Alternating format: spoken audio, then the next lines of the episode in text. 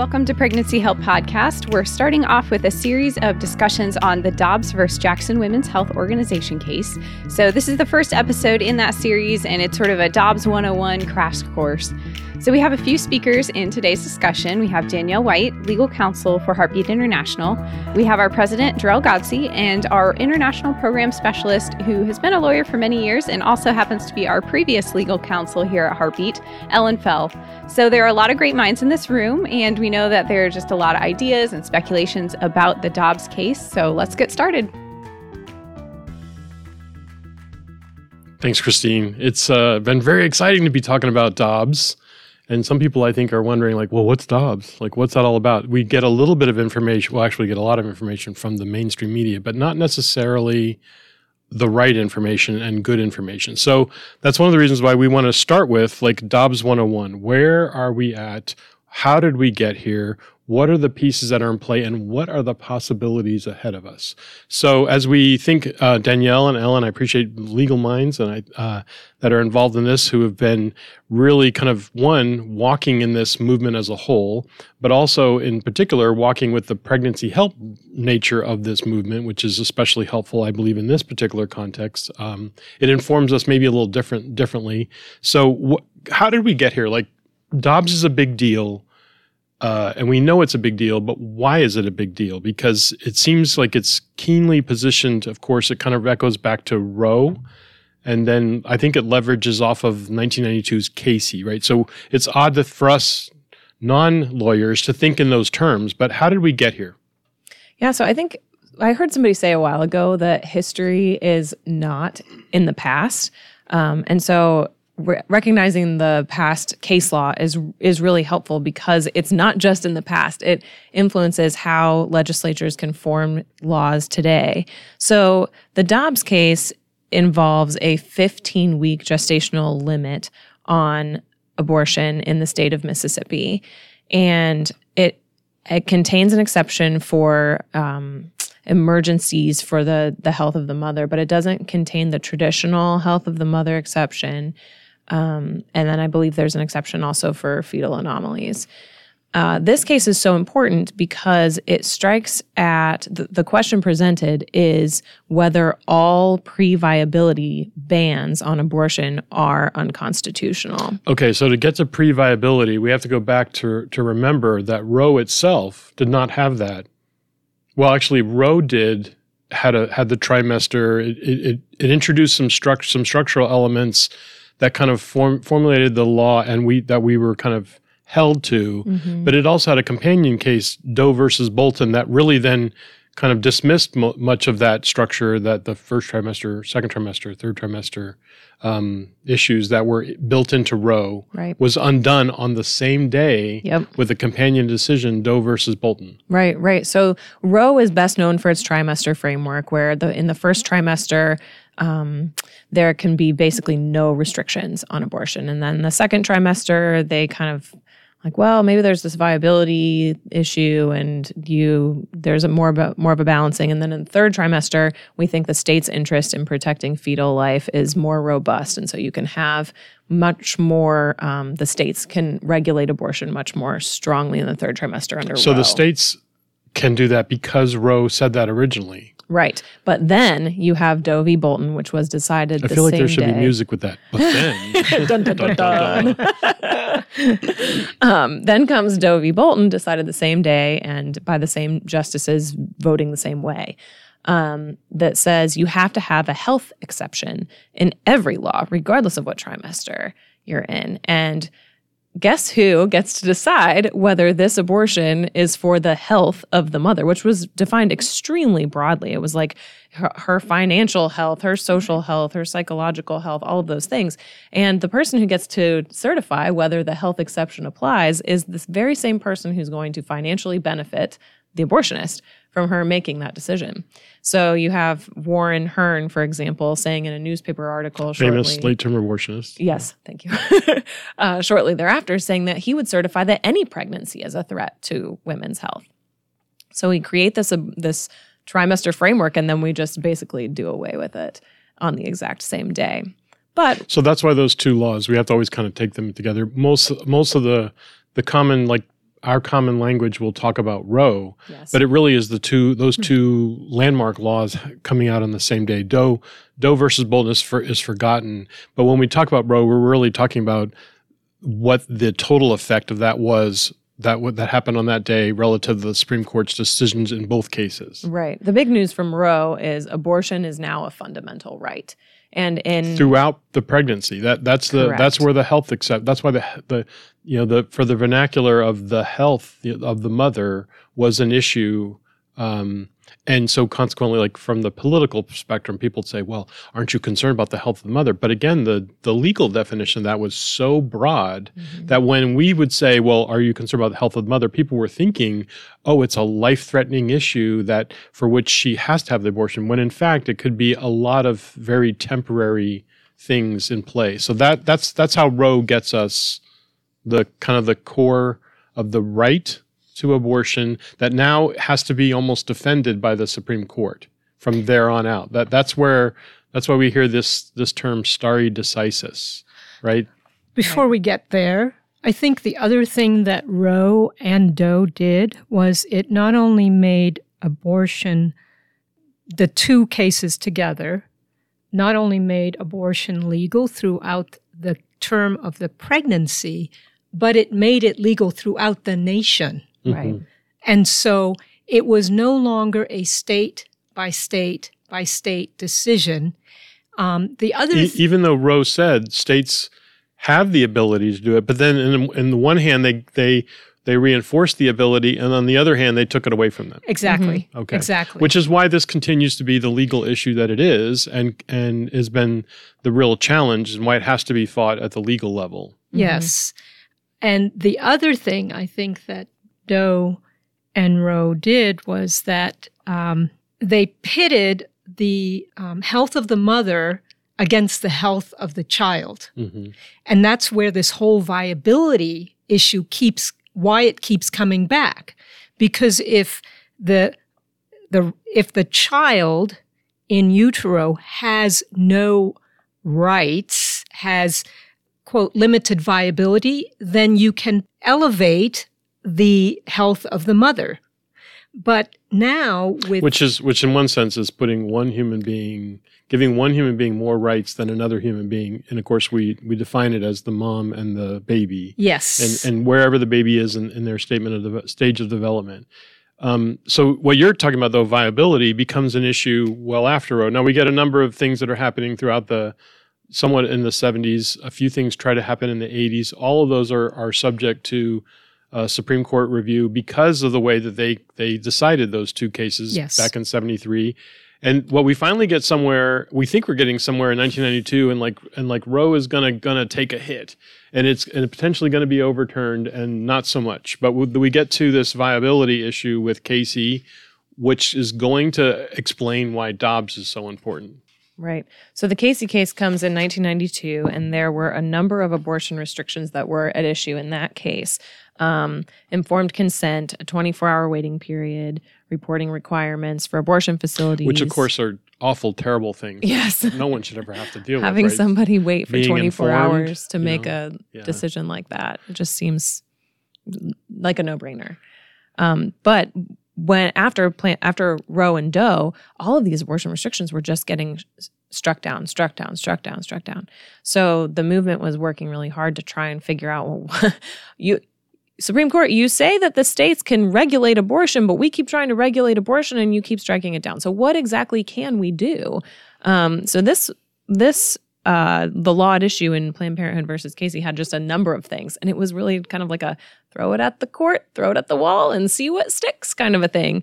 Um, so medical emergency, they tried to tinker with the definition of a medical emergency because of that health exception. Mm-hmm, so yes. they um, they tried to kind of scale back the health exception and say not, not just any health reason or anything that could be relatively connected to the well-being of the mother. We're talking about an actual medical emergency is going to be our state's law, that there can be exceptions in an actual medical emergency. Um, a parental consent notification and a spousal consent notification. So this, these are all the things that that the the Casey um, lawsuit was really going after. Yes. And basically making the court say, come on, one, you know, all of these are, are we feel are relevant. Yes. So where do they land? Yeah. Well, what they wanted was clarification. That, that the medical community and the legal community, as well as the general population, are just looking for right, clarification. Because it's not just pitting the, as we talked earlier, not just the mom and the right, mom's rights and the baby's rights. It's also the the concern for medical people, like they're like operating in their own conscience. Yes. You know, the things that they know are professionally not okay, but somehow legally now are accepted or protected. And so you have this conflict happening in a variety of places, not just and not just. at the issue, the political issue, and, yeah. but, and the rights issue, but also people pro- properly practicing their professions, you know, in uh, in medical, um, in care, in care of, of pregnant women, of babies, and all of these things. So, right. so right. the court decides in Casey. What did so they decide? They upheld, the court upheld all of those provisions of the law with the except with the exception of the spousal notification provision. They struck that down. But the big thing that came out of Casey was, okay, actually, we're upholding Roe, but we're just going to change everything about it, which is just so... so clarification quite isn't what they achieved, yeah. right? So yes. they became... They, they, they wanted clarification, and what they ended up with was maybe some things got clarified, but other things got crazy muddled. Right. So in Roe, you have the court using the language that abortion is a fundamental right. And that matters from a legal perspective because a fundamental right, any law that... It could, can't be infringed. Right. Could infringe. Well, it's Ex- it's subject to strict scrutiny, which is the, is the phrase for lawyers. But strict scrutiny um, has been said to be strict in theory and fatal in fact. So when laws are subject to a strict scrutiny analysis, they tend to fall. Which so, is what we saw really post-Roe. Like, correct. So so that's why everything was really getting getting, getting hammered struck because down. It was being... Nothing could survive being, strict scrutiny. Uh, being, uh, yeah, yeah. Uh, strictly scrutinized. Yes. Um, and that left it That left it basically where nothing... So now Casey then comes and they do decide, okay, yes, true, you can actually... restrict this mm-hmm. in certain instances, and isn't it so? Viability really becomes their new, albeit wobbly, line of where yeah. to draw that. But again, they had to kind of change the the analysis. So now it's abortion is no longer under Casey a fundamental right. So you're going to hear people say abortion is a fundamental right. It's a fundamental right. But you listeners will know that even the Supreme Court says that abortion is not a fundamental right. So that came out of Casey. We have that Correct. from so nineteen ninety-two. So mm-hmm. nearly what thirty years right. of, of of that reality. Even though um, the some of the talking points that you'll hear in the media, you'll hear people cast around, oh, this fundamental right is in danger. Well, actually, it's not been that. For thirty years. And exactly. so, okay, that that's a good point of clarification. Right. So we come out we come out with um, out of Casey with viability, which of course at that time, you know, the te- me- modern technolo- mm-hmm. medical technologies of nineteen ninety-two far be it better than nineteen seventy-three when Roe was decided, but are not anywhere near what, what we know today. We've had st- a lot of advances and a lot of things that kind of play into now this conversation today, which is Dobbs. So Dobbs comes in and says, um, Mississippi says, hey, we'd like to restrict abortions after fifteen weeks. Right. Which, as I understand, if you that viability in ninety-two was around twenty-four weeks. A moving target, like it, maybe it was twenty-five or twenty-six right. or twenty-eight then, but it's certainly now, we've, we've had babies survive as young as twenty-one weeks being born, right, I believe. Right. Uh, twenty-two, yes, many, twenty-one, a few. Um, uh, so viability is moving, and so the law now is kind of its own being exposed because it's very subjective to the current technology. Mm-hmm. So Mississippi comes in and says fifteen weeks. We want to. Res- we think it should be restricted, which is important because that's actually the end of the first trimester, right? Beginning of the second trimester, which harkens back to, in a sense, harkens back to the, the Roe structure that was established, correct? In some ways. I think it's also trying to bring the, Mississippi's law is actually in line with the rest of the world, which is a right. point that Ellen was mentioning earlier. The the rest of the world, in, in Europe, I think it's forty-seven out of fifty countries restrict abortion by fifteen weeks. So the rest of the world, except, of course, uh, China, yeah. North Korea. We're a in few great other, company. We're, yeah, we're, yeah, we're an yeah. amazing company. Only, what, five or six other yeah. other nations allow the kind of uh, exceptionally liberal abortion law that is of, is in our land. Maybe not in every state in our land, thanks to Casey, but it's in our land somewhere. You can get an abortion up until the moment of birth. Right. Yeah, and when you look at even seventy-two, seventy-three, the laws of other nations, there was none of the discussion about viability being the, the viability of the child. It was, it's at this week, twelve weeks, fourteen weeks, sixteen weeks, some very few countries at that time, twenty weeks. So it, the, the discussion of viability wasn't really an issue as it oh, is so the here. ninety-two court and basically created that for the rest of the world. Uh, yeah. Yes. Out of thin air, which is, of course, not what... Uh, I, I thought the law was based on something more than thin air, yeah, but... but okay. But the judiciary is not supposed to be deciding these things is the bigger point. And that's right. kind of also the issue of Dobbs. You yes. know, the state is saying, wait a minute, we have a compelling interest in this. Uh, and I will never forget uh, Governor Jeb Bush at the time when... Uh, This is in the, the beginning of something called, the, which is now called the Florida Pregnancy Care Network, that started out of the governor's discretionary budget in Florida. And he, in, in supporting that, he said, he actually said to me, he said, Darrell, of course, Florida has a compelling interest in its smallest residents. Mm-hmm. And I thought, wow, that is really powerful. Why don't more governors say that? But now we have more governors recognizing that, and certainly that's happening in the state of Mississippi. They're saying, wait a minute, we we have a very, very compelling interest here, and that's what they're fighting for. Is right. that are those the what are the key arguments that really sit under Dobbs? Yeah, so it's interesting because the the state came to the court and said, we want to know, are all pre-viability restrictions on abortion or bans on abortion unconstitutional? Um, they didn't come to the court and say, hey, uh, could we overturn Roe versus Wade? um, but they, in a sense, the question does um, require the court to revisit Roe versus Wade and, more pointedly, Casey. So everybody in the new- in the news is talking about Roe v. Wade, Roe v. Wade. Roe v. Wade is relevant. Casey is the more relevant, especially for the Dobbs case, correct. Um, is the more relevant precedent to be looking at because it created this viability standard. Um, and so Dobbs comes to the court and they say, hey, you know, we think that this is, this was, always was, and still is an issue for the states to decide, this being uh, the abortion issue. Um, and so a lot of their arguments in their briefing uh, talks, they talk a lot about how the states should be able to regulate this, that that the court has seized all of this power from from the states, and now they've brought it up to the the national level where um, I think it was Justice Scalia actually said it's infinitely more difficult to resolve at the national level. And so it's turned up the temperature. I mean, we know that. Everyone who who sits in the United States knows that this is the most contentious issue mm-hmm. in well, the United States. Well, we see this every time there's a Supreme Court justice exactly. opening. It becomes right. a, the big thing that we, well, for for many, many of the justices, we didn't talk about it, but we talked about it. And then now it's very open, uh, the line of questioning that goes to the side. You know, fun. It is the litmus test. It is. It is. Well, it, it's been it's been projected as that, and then only to find some justices that supposedly had taken that litmus test and found themselves to be on the other side of that conversation. We won't discuss that, but yeah. that's part of the that is part of the ninety-two right, Casey, the Casey thing. Yeah, Casey, Casey right. actually exposed some of that. That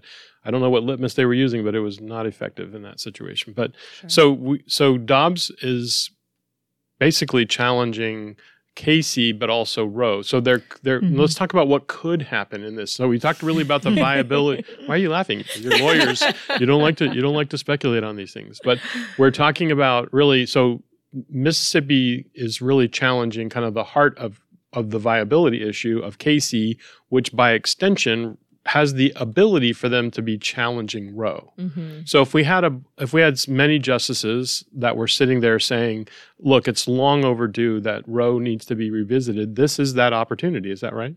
That's right. And I think we also have to back up and just cover a concept that might make it into the, the discussion, um, and that is the stare decisis concept, which is that the court, and especially Justice Roberts right now, um, has this doctrine called stare decisis, which means to stand by things decided. And the idea behind that is, uh, you know, and they, they actually say this in Planned Parenthood versus Casey, look, we don't we can't really say whether what we would have decided as justices if we sat on the bench and when Roe was decided. And it doesn't matter, because as a Supreme Court, we have to follow our own precedent so that we have stability in the law and predictability and all of these things.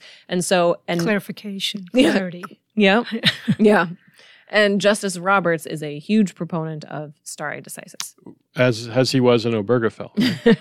Oh, I'm sorry. Is allegedly a huge proponent of stare decisis. Oh, thank you. So so there now, has he, been uh, there so there well June Medical does that, right? Uh, there's some there's some adjustments. So it's it's not as rock solid as as as a, a concept. It's and in fact it can't be. I mean, we go back to, you know, something crazy like Dred Scott, which was about, you know, owning people, and and and that was rightly overturned. You can't simply stand on those kind of crazy political environments, right, or crazy legal standing in a in in a, in a different political environment, different understanding really of what it is to be human. Mm-hmm. And this is very similar to that, right? So stare decisis may be a a, a very good stabilizing principle for the justice to follow generally, but mm-hmm. when when confronted with something that challenges things that were, particularly with new information, new understanding, which we have from seventy-three and from ninety-two, mm-hmm. then then it's right to go back and reconsider it. And the court has said that stare decisis is is not an inexorable command, is the phrase that they use. It's not mm-hmm. an inexorable command. So there are there is an basically basically a framework that they use to determine um, do we have to follow the precedent set before in this instance. So does stare, stare decisis apply in this instance? So big, which, go ahead. Which brings us back to the whole issue of viability, because Roe versus Wade depended so much on the viability argument. Well, if viability can be contested by what our modern medical equipment now reveals, that fifteen weeks, they can feel pain, they can suffer, then you really have to take the stare decisis element out. Mm-hmm. Right. Because if the the case was dependent, or the reasoning was dependent upon what we knew then, then what we know now should give us cause, or at least pause, to reconsider what the court ruled. Well, I like the cause better than the pause. But yeah. Yes, so, uh, yeah. So, so because there's a cause here. I mean, the cause of the plight of the unborn, yes, and the subjugation of of one human's rights to another. Right. That right. That's kind of the underlying thing of all of this that we would contend. Um, so, the opportunity of Dobbs. You know, we could talk about this for a long time because there's so many elements, and we've really covered the legal standing of abortion in a very quick fashion, um, even though we've used some very lawyerly, lawyerly phrases. uh, some of us have anyway. Um, but we get to Dobbs, and now we're wondering what's going to happen. Now, I know we, we can't predict what's going to happen, and so often, even though we see a clear path of what can be done, we get something that is not, not like anything we even imagined, right? So certainly Casey was not, was not was that. We mm. we couldn't have, you know, there was those that I, that were expecting Casey to be the vehicle to overturn Roe altogether. Right. That did not happen. We ended up with something that was not expected. So, uh, of course, we can't expect exactly what's going to happen, but what might possibly be a result that comes from this court? Well, so you have the two spectrum, or the two ends of the spectrum. The first would be that the court says, yep, all all restrictions on pre-viability abortions are per se unconstitutional. So boom, Dobbs is done. Mississippi gets no further. Yep. They, they don't get anything that they've asked for. And, and so that and keeps abortion, us kind of where we are. Yes, exactly. That seems unlikely because the the case is coming up from the Fifth Circuit, which decided that the law was unconstitutional. And so it seems unlikely that the court would take the case just to reaffirm the Fifth Circuit and then add all of this hoopla and turn up the temperature when they're not going to change anything that the Fifth Circuit already did. So that seems okay, unlikely. And to be clear, it only takes four justices to say yes to to to review something, which is yes. in the numbers, right? So if we, you know, depending upon who you talk to and what you what we can't know, like we could, we do have, at least in theory, a six three uh, balance of court generally has that has expressed concerns about Roe in the past. Yes, we I may not have that six three vote generally. Generally, yeah, yeah. I, I, re- I realize, uh, yeah, we're I'm I'm simplifying things because I'm the non-lawyer here, right? So six three possibly, but certainly we have four that have been very vocal, even in recent um, months, years, about their con- deep concerns about Roe and and its effects on the law, mm-hmm. and so that's why it's easy to see why how four justices said y- yes, we need to revisit this because we need to at best fix the mess that we put ourselves into with Casey. Right. Right. A, as an extension mm-hmm. of Roe. So that's a, all that's a good sign to say, we want to review that, revisit this, and now is the time. We can't wait any further. Right. Although there are some other laws that are kind of, or other um, uh, state laws. There are several heartbeat bills that are in play mm-hmm. right now. This is this is not the case that, that's going to decide those, but it certainly be a case that would would influence them. But the court knows that, knows that these even tighter restrictive laws are out there. Six weeks, as yep, we see in right. Texas, um, several that have been that have been pushed up and struck down. Um, others that are kind of lingering, uh, wait, kind of maybe waiting for an answer to see what. So then the court knows that this is happening. So they are saying, "All right, let's talk about this now." Right. Well, and I think I can't remember which case it was where, uh, in her dissent, Justice. The late Justice Ginsburg commented on the lack of clarity that the court kept issuing from the bench. And if the purpose of the Supreme Court is to bring clarity, then it has an opportunity to do so. Well, if it's not, then they are the de facto medical board of the United States, which is, which of course, none of them are qualified to be that. Um, I, maybe, you know, it, that that maybe that's a concept that should be considered elsewhere. I don't think so, but uh, certainly the Supreme Court ought not be the the de facto medical board, right? Determining this this this year its viability is at this level. Next year, vi- um, they're not the ones to make that decision. Well, and I think it's in, in the Dobbs case they talk about how with every succeeding medical um, breakthrough, we are going to be pushing the issue of viability closer and closer to conception. Right. And then what will the court do? Exactly, exactly. So let's dream big. What what what's the other end of that spectrum? Yeah, so the other end of the spectrum is they stri- they overturn Roe, Doe, Casey, and they outright, send like the in, issue in the in their in their um in their what is it ruling? Yeah, in their opinion. In their mm-hmm. opinion, sorry. Um, in their opinion, they would they would directly say and and basically push Roe aside, say this is no longer really applicable. Right. It was wrongly decided, and we are overturning it. And this issue goes back to the states to decide. And every abortion restriction would then just be subject to a what's called rational basis test, which is very very easy to pass. So it. Con, uh, in, um, Relative to strict scrutiny. Yes. Right? I mean, you still have to bring your, your good evidence, and For the sure. judges will see that. So then that would push it back to the state. So uh, Roe is done, then abortion is officially banned at that point, right? No. No, no, no, no. no. no. That was a trick question. that, that, I was just was that the non-lawyer the in the room saying right. that? I just want to make sure because that, that frankly, that's what's being like screened in, yeah. the, in yes, the media. Yes, exactly. Um, which, you know, mostly that's the other side, the, uh, you know, big abortion and its tentacles, our, our mouthpieces are really screaming about, well, I, I suppose that they're using the right to abortion as that, but in effect, they're c- trying to create the specter that somehow Dobbs could create a situation where abortions can't happen anywhere in the U S. And that is the probably the farthest thing from what, what will be decided in this instance. I, I agree. I think that that type of language, though, and understanding that is not corrected um, is what creates... and is what is continuing to create the hysteria.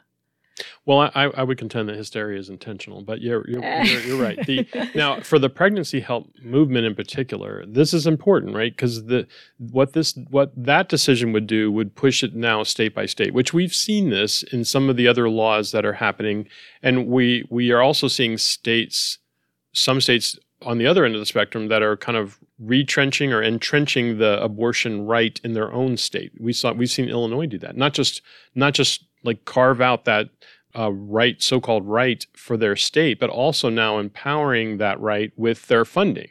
Right. You know, the the state that can't seem to balance its budgets imagine, is now finding funds to basically pay for abortion. So they're creating, basically creating themselves as an, a abortion hub. So obviously the pregnancy help organizations inside Illinois would kn- know this very well, um, and or California or these other states. They're not the only ones. There are several. Um, but they then you'd have a neighboring state maybe that is more red and it's and it's more conservative, and it would say, you know what, we want to restrict abortion, maybe maybe restrict it greatly. So we would end up with many states having different footing on the issue.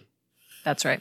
Well, with regard to what does this mean for the pregnancy help movement, we can take a page out of what do we see happening internationally. There are countries where abortion has absolutely even fewer restrictions and no Supreme Court to decide what is a legitimate restriction or not. Um, we have countries where abortion is completely illegal. We have countries that fall somewhere in, in the, you know, exceptions for rape, incest, health of the mother. And in every single one of those countries, there is a pregnancy help movement. Right. Whether abortion is legal or illegal, whether it is restricted or completely liberated from the law, there is going to be the need for pregnancy help organizations. Absolutely. So that's why it's helpful from the international perspective to realize some of the countries really have, have gone before us in this, and or they or they their paths have been are now exam- more examples for us to follow. We've been on the deep end of the spectrum as far as allowing abortions anywhere, anytime, for any reason. So abortion on demand somewhere in our nation is available, whereas some countries have had, you know, there's been some really good Uh, countries in Latin America and, and mm-hmm. even in, in Africa who have been very strict. And one in Europe, uh, actually two have been very strong in this. Um, maybe a third is getting better and uh, coming back more towards a, a very strong pro-life position. But even where it's been illegal, it doesn't mean that it's not happening. Right. Uh, we've seen where the, even the, even a strict ban on abortion still as creates kind of this um, uh, reality of abortion that's happening. It's not necessarily enforced particularly well.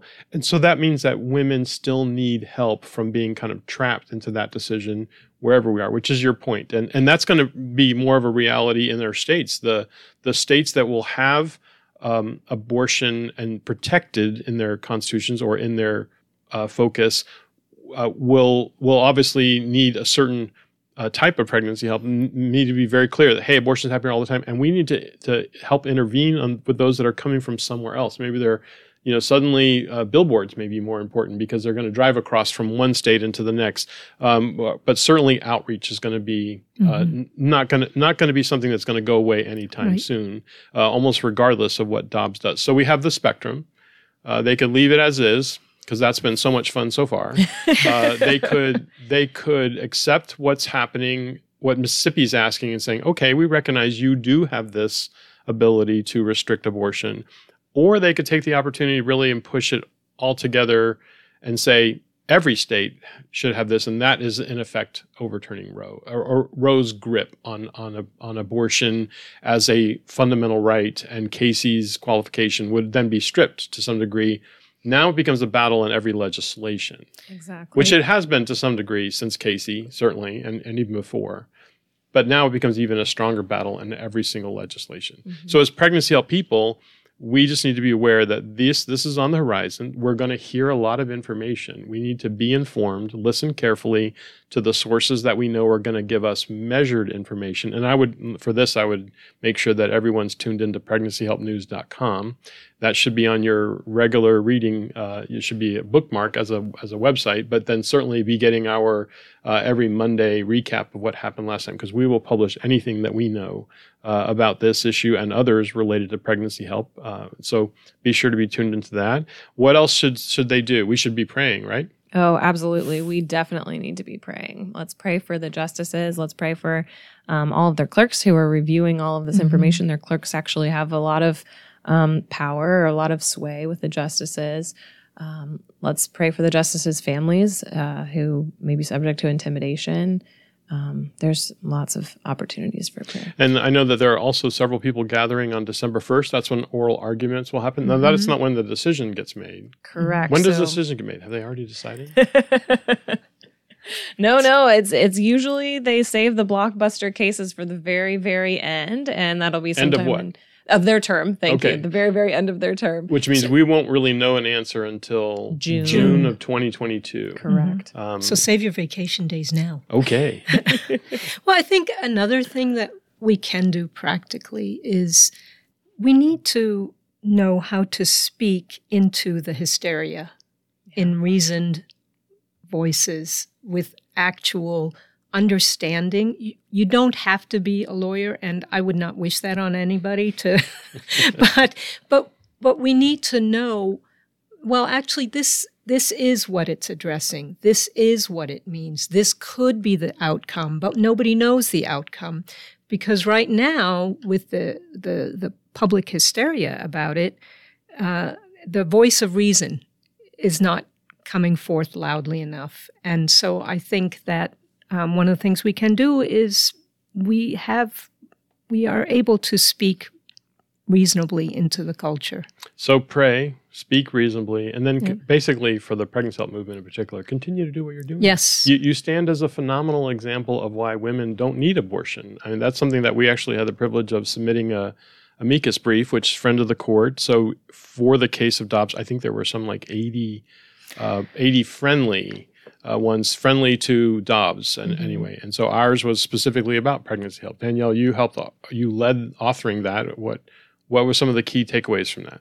Yeah, so our brief was was getting to one element of that stare decisis analysis. It was giving the court permission to step away from its precedents, and one of the reasons that we were arguing the court can uh, do away with Roe and Casey is that the circumstances have changed so drastically since, definitely since nineteen seventy-three, but even since nineteen ninety-two. And so it was just such an honor to champion the pro-life movement in this brief and to, or um, specifically the pregnancy help movement in this brief, and to point out all of the ways that help has sprung up for women, help that didn't exist, not nearly in size, in, in the size and scope that it exists now. And to be able to tell the court, hey, you know, these women are not going to be left to die on the streets. We have all kinds of resources and support and help available for them. And so uh, the pregnancy help movement does contribute to creating a world where Roe is just not necessary. Even if it never was before, it's certainly not now. One of the most compelling like facts in that brief was in nineteen ninety-two, uh, we count there were three pregnancy help clinics that had ultrasound in the entire nation.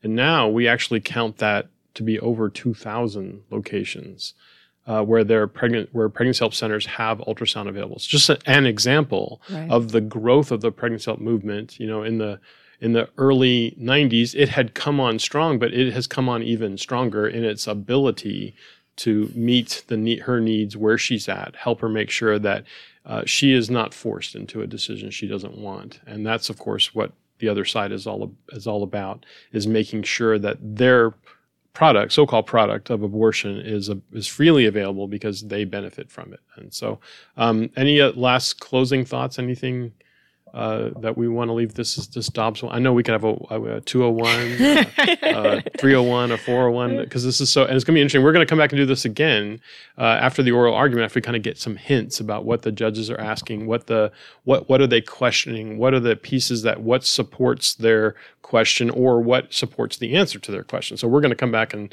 and dialogue more specifically when we have some more actual insights into what the justices are asking. But any last thoughts? You know, one thing that I think was really interesting was when I was reviewing the brief for Jackson Women's Health, they their main argument was just, but this is the way it's been. They really didn't have much to bring to the table besides, you Supreme Court have to keep this because it this is the way it's been since nineteen seventy-three. So it'll be very interesting to see what they bring to oral argument. You know, when I was preparing for the amicus brief that we drafted and wrote in this case, I listened to the oral argument in Planned Parenthood versus Casey. And that attorney stepped up and started with her what she believed was her strongest argument, which was women have come to rely on abortion and they need it in order to participate in this country. So if that's her strongest argument, and if we have shown that that's no longer true, well, all they have left is, but this is the way it's always been. And I, I don't know that that's going to hold the water. Let's them. hope not, because uh, you know I am praying for the day when, of course, abortion is on the scrap heap of history, just like slavery was, and the laws that supported slavery, mm-hmm. and so the laws that support abortion need to go. So stay tuned. We're going to have more interesting discussions about Dobbs because we got lots more to talk about, and as we learn more, as we understand more, and as certainly as we get closer to that time when they make that decision.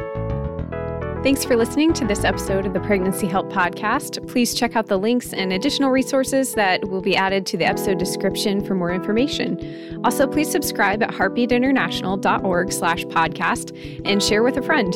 Thanks again and have a great rest of your day.